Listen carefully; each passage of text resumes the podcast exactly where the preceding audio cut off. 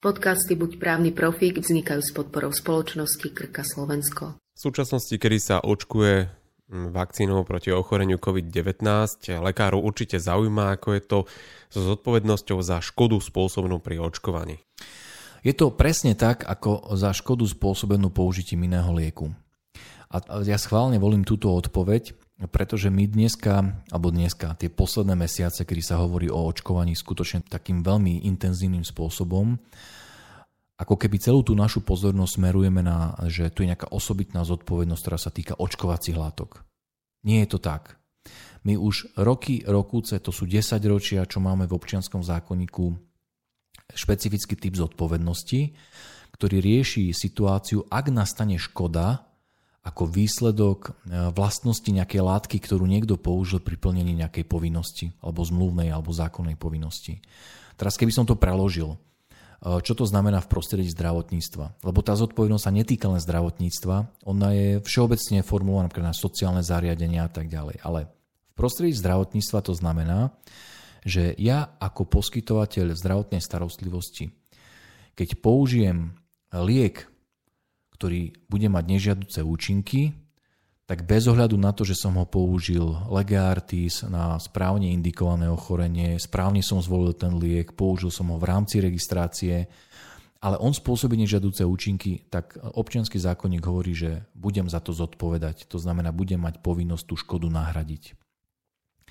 A to sa týka vakcín, liekov, zdravotníckých pomôcok, vlastne celého spektra nejakých pomôcok, ktoré ja používam. Napríklad my sme mali situáciu, kedy sme zastupovali jeden prípad, eh, kde bol pacient liečený elektrošokmi.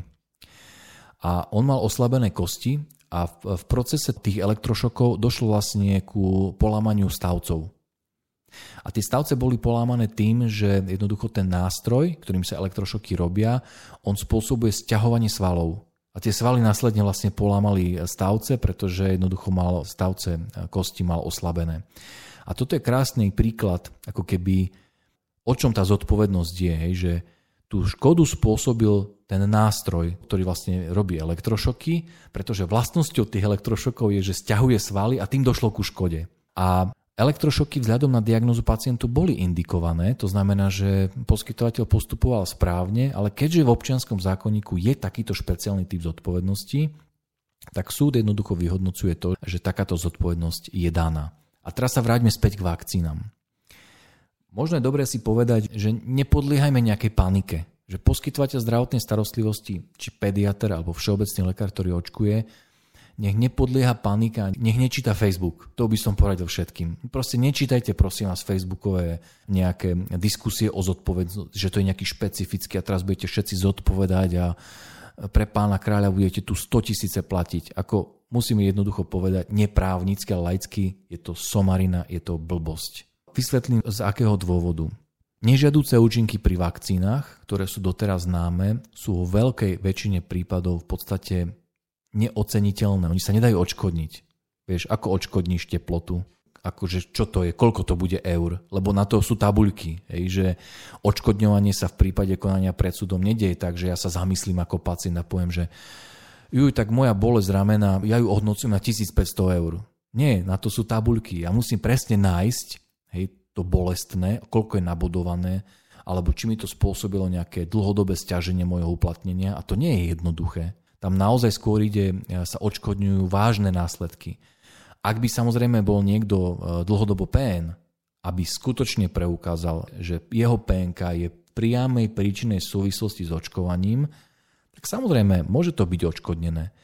Ale takýchto situácií je minimum oproti množstvu pacientov, ktoré sa očkujú. A tu už ani nejdem k situáciám, že ak niekto zomrie, kde naozaj v prípade konania pred súdom nepostačuje nejaký môj dojem, že hej, on bol, bol tento pacient očkovaný a keďže 3 týždne po očkovaní zomrel, tak to určite v súvislosti s očkovaním.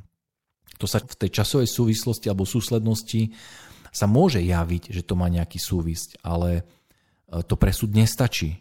Ten pacient to musí vlastne, dokonca sa niekedy, dneska sa už upúšťa o takej, že 100% príčinnej súvislosti, ale musí to dokázať e, s určitou mierou pravdepodobnosti, ktorá prevyšuje, hej, že je dostatočne istá.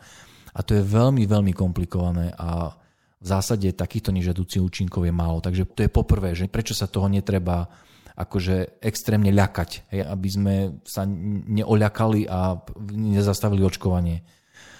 Po druhé, v prípade vakcín, ktoré sú registrované, v zmysle zákona o liekoch za nežiaduce účinky, ktoré vznikli pri podaní vakcíny, ktorá bola podaná tak, ako predpisuje držiteľ registrácie, zodpoveda za škodu držiteľ registrácie a výrobca. A to je dôležitá informácia pre ambulanciu. Tá ambulancia v tom neostáva sama. Po tretie, veľmi, veľmi podstatné, táto zodpovednosť by mala byť krytá v ich poistnej zmluve. Každá ambulancia je podľa zákona povinná mať uzavretú zmluvu a táto poistná zmluva by mala kryť aj tieto situácie.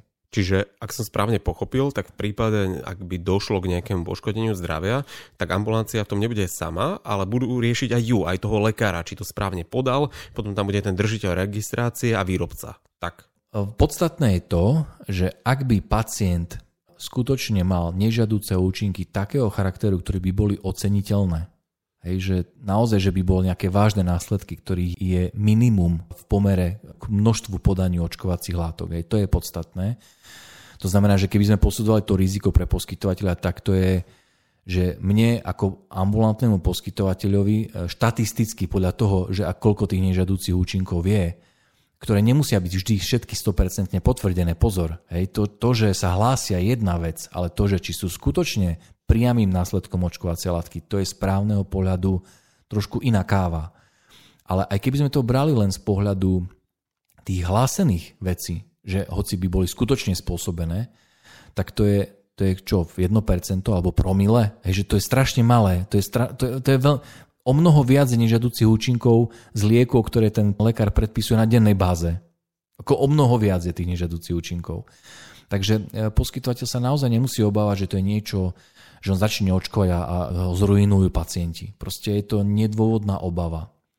A druhá podstatná vec je, že aj keby k tomu došlo, to znamená, že skutočne nešťastnou náhodou by bol tým raritným poskytovateľom, ktorého pacient naozaj má nejaké vážne nežiaduce účinky, tak poprvé ten pacient to musí dokázať.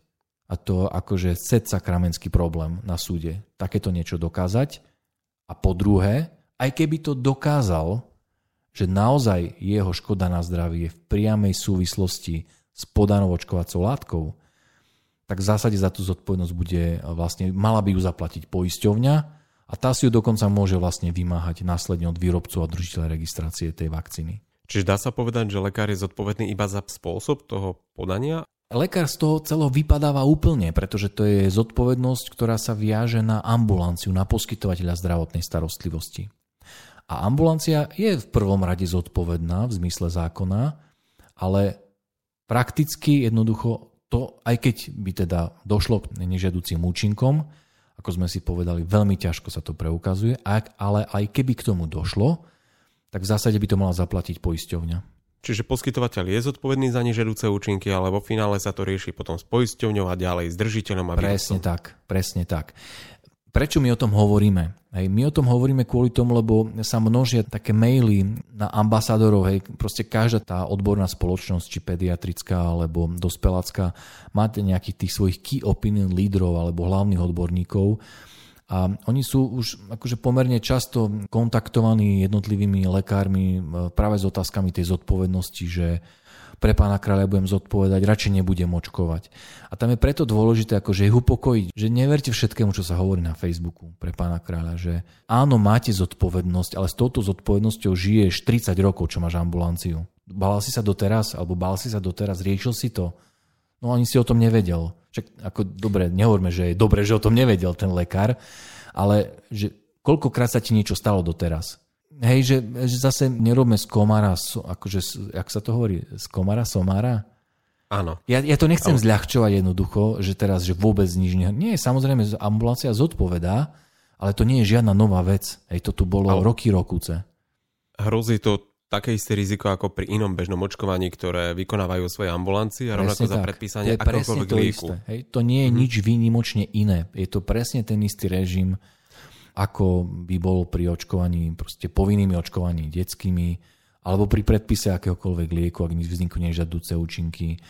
Takže nie je to žiadna nová vec, ktorá teraz zrazu by akože bola likvidačná pre poskytovateľov. A o to viac ešte druhá vec, možno, že tým by sme mohli aj zakončiť, že odborné spoločnosti sa snažia v komunikácii s ministerstvom presadiť, aby za prípadne nežadúce účinky pri očkovaní proti covidu znášal vlastne e, to riziko štát. Lebo čiastočne to tak je pri Sputniku.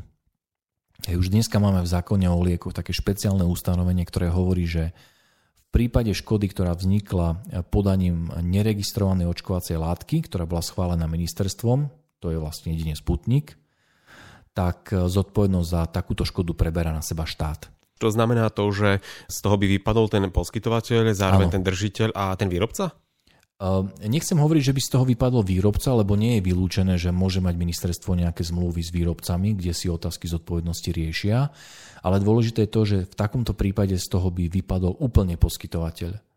Čo v prípade Sputnika je to tak, hej, pretože ten Sputnik v tom zákone je. A ak dnes dôjde k nežadúcemu účinku v súvislosti so Sputnikom, tak čo ten pacient urobí je, že on nemôže, jeho partnerom na vymáhanie škody nie je ambulancia, kde došlo k vpichu očkovacie látky, ale priamo ministerstvo zdravotníctva. To znamená, tá ambulancia je úplne mimo obliga. Hej, ona vôbec sa jej to nedotkne nejakým spôsobom. A to je cieľ, ktorý chceme my dosiahnuť aj v prípade iných očkovacích látkov, ktoré sú registrované. Hej, dneska je podstate v rámci VLD a VLDD je to komírnaty. Podcasty Buď právny profík vznikajú s podporou spoločnosti Krka Slovensko.